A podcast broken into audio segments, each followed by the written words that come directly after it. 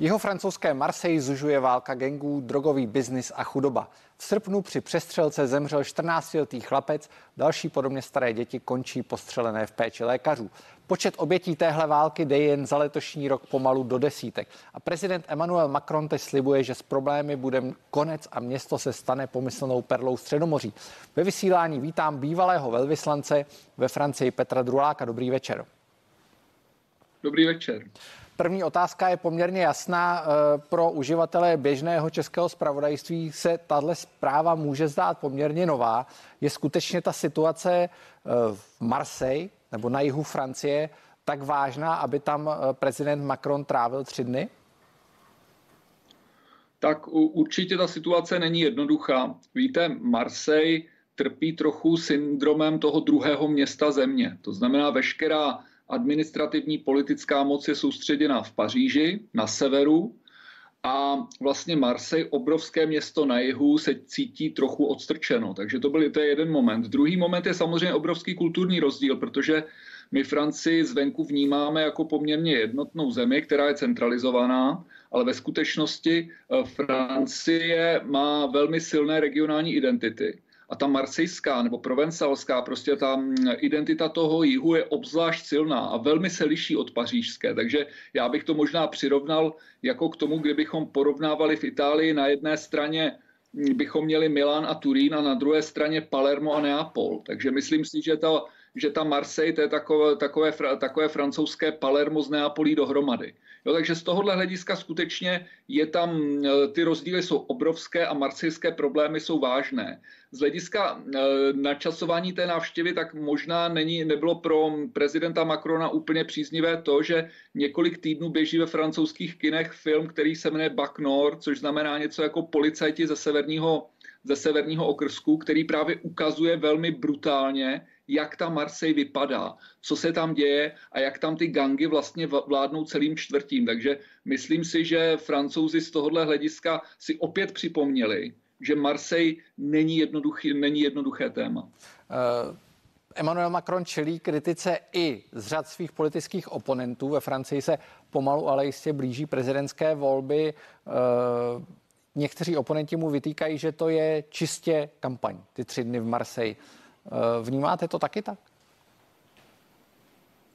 Tak samozřejmě se to nabízí. Má, prezident Macron vede kampaň, na druhé, straně, na druhé straně to, že prezident se vypraví do Marseille a mm, udělá tam nějaký velký projev a slíbí nějaký, nějaký plán obnovy, to je něco, co se od prezidenta dá očekávat. Takže je to obojí. On plní svoji prezidentskou funkci a samozřejmě v kampani ukazuje, že není pouze Pařížan, že ho zajímají regiony a že je připraven těm chudším regionům, těm problémovým regionům nějak pomoci. Takže eh, je, je to naprosto legitimní debata, že političtí oponenty, oponenti v kampani poukážou na to, že si Macron dělá kampaň. Ano, je to tak, ale současně, současně vykonává svoji prezidentskou funkci.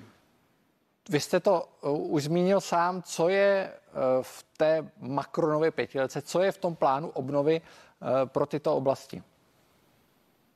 Tak Macron v podstatě slíbil, že, že, že mm, stát bude více investovat do školství, do dopravy, do infrastruktury a samozřejmě i do bezpečnosti. To znamená posílení justice, posílení policie, protože Eh, podstatná část těch problémů, kterým Marseille čelí, jsou právě bezpečnostní povahy. Jsou spojeny také s nezvládnutou integrací, ale v tom Marseille zdaleka není sama. Eh, vlastně dnes každá větší každé větší francouzské město řeší problém s integrací. Takže eh, Macron slíbil peníze, těžko si představit, že by ten problém nějakým způsobem mohl skutečně posunout nebo vyřešit, protože problémy Marseille jsou problémy, které trvají desetiletí. To není něco, co přišlo s Macronem. Je pravda, že prezident Macron během té své, těch svých čtyřech let ve funkci toho pro Marseille asi zas tak moc neudělal, takže v téhle chvíli se snaží ukázat, že přece jenom na Marseille nezapomněl. Eh,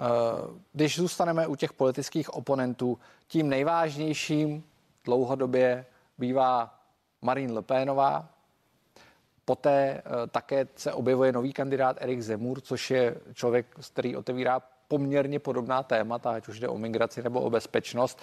Eh, co nabízejí oni pokud je srovnáme s plánem, s Macronovým plánem obnovy? Tak ehm, řekl bych, že, Macron, eh, že Erik Zemur je ještě na, trochu napravo od Lepénové, protože Lepénová se politicky vyvinula. Ona vlastně v současnosti představuje něco, co bychom mohli označit víceméně za pravý střed. S tím programem, kdyby byla v, Česká repu- v České republice, tak by to byla vlastně banální středová strana.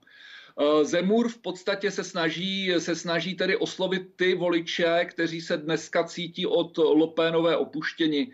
To znamená, pro Zemura to hlavní téma je migrace. Migrace, bezpečnost, eh, On by v podstatě, on říká, že je potřeba, že Francie musí být schopna odmítat migranty, že musí být schopna um, odsouvat, odsouvat ti, kteří, eh, ty migranty, kteří nejsou integrovaní, nebo i vlastně lidi ze druhé a třetí generace, kteří prostě se dopouštějí zločinu.